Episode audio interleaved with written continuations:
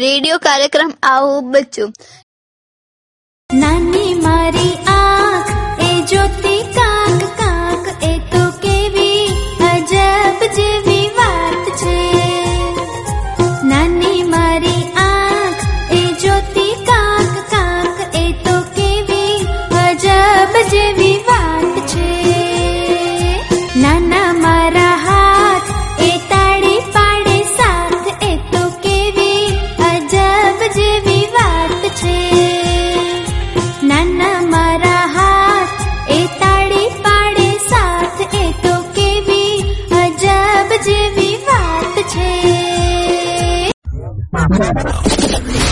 Solid 93.75 FM. Always refreshing. Kumasi. Every day. Every day. All the time. All the time. Radio Hatchet. Solid FM.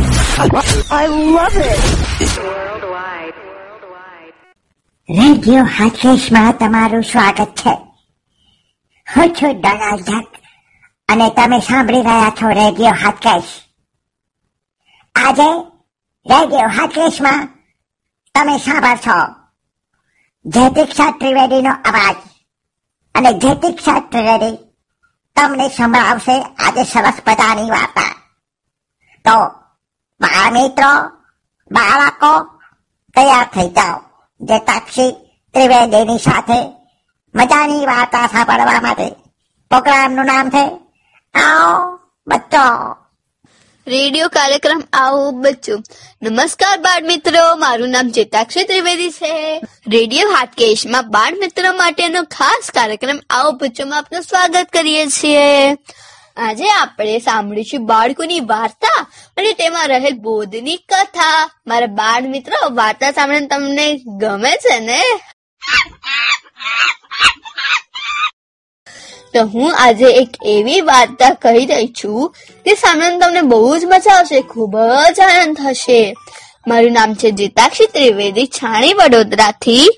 હું radio Hatkesh ઉપર તમને સંભળાવું છું સરસ મજાની વાર્તા.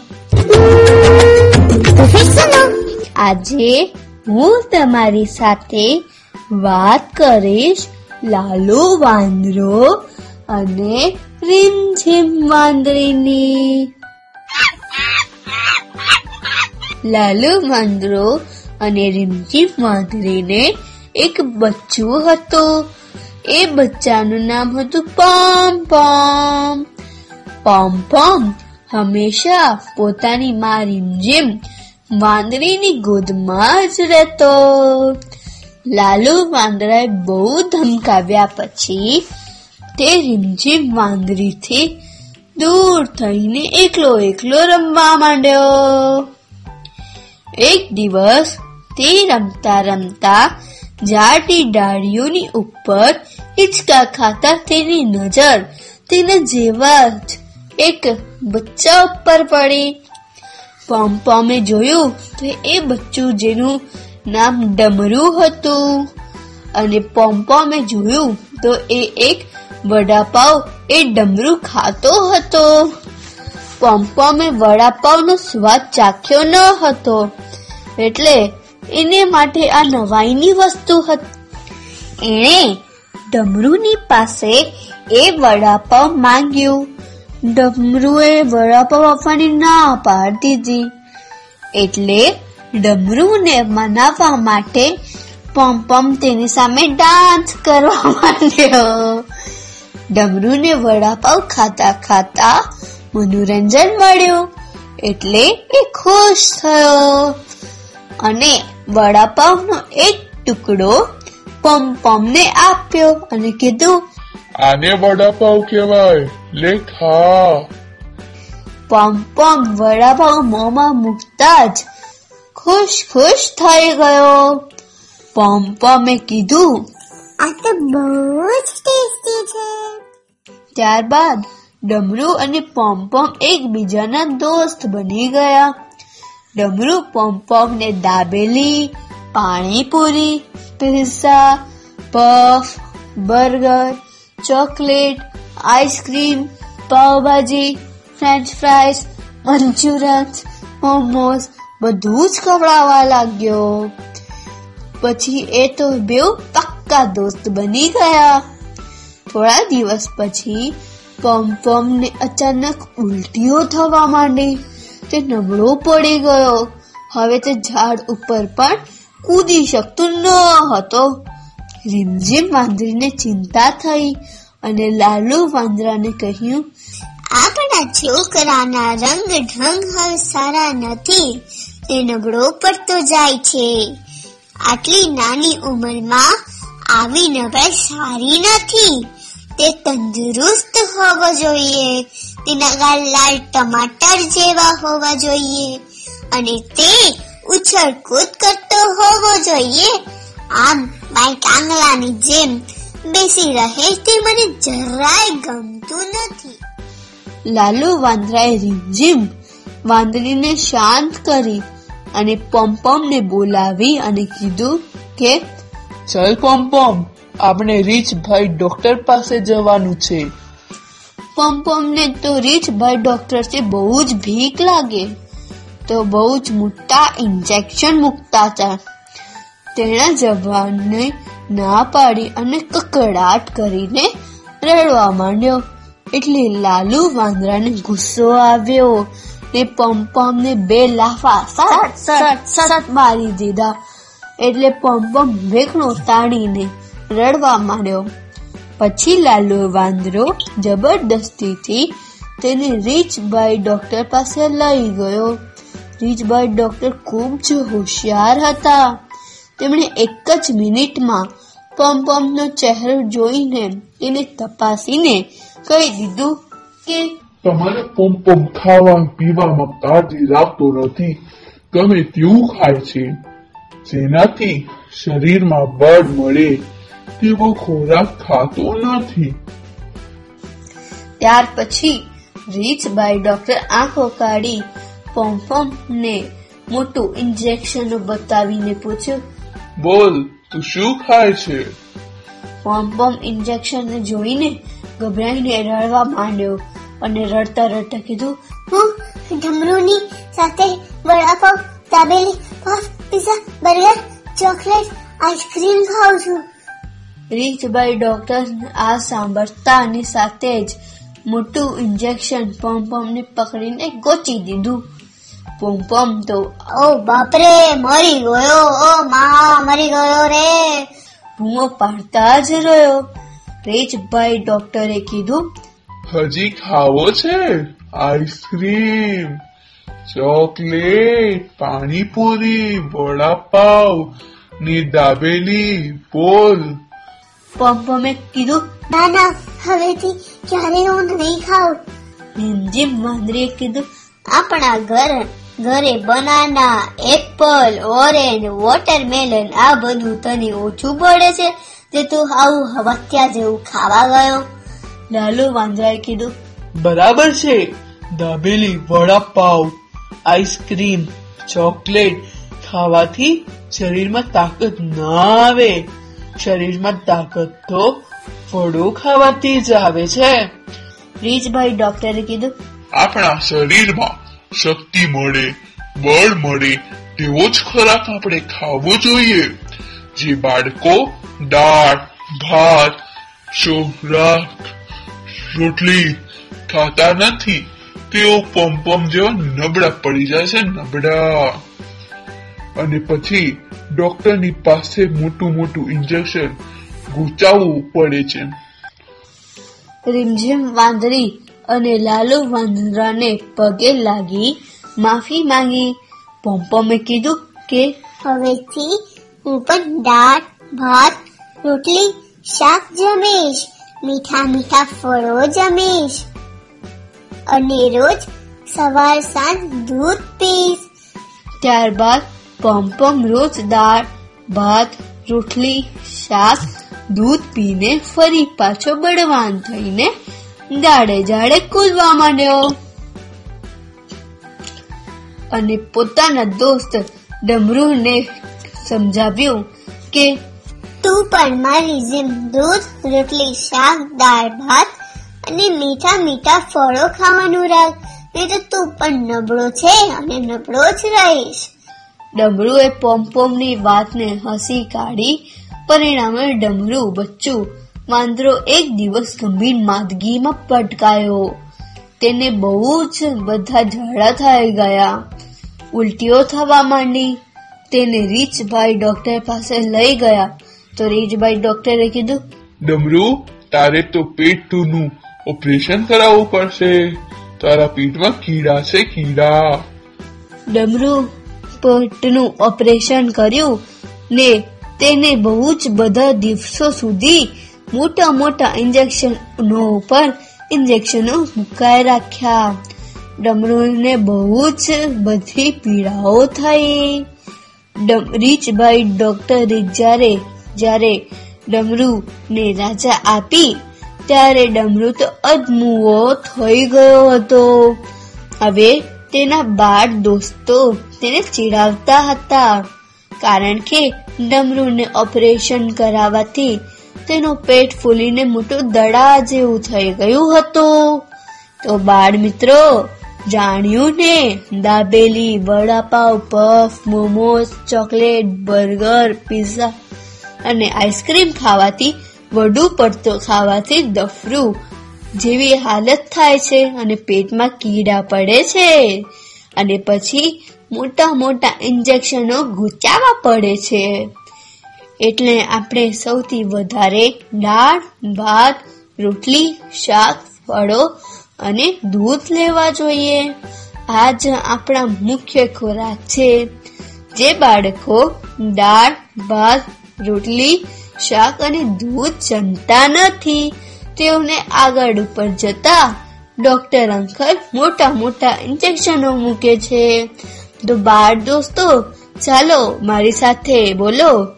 હા, હું હવેથી હું પણ દાળ, ભાત, રોટલી, શાક જમીશ. હું પણ રોજ સવાર સાંજ દૂધ પીશ. અને મમ્મીને બતાડીશ નહીં.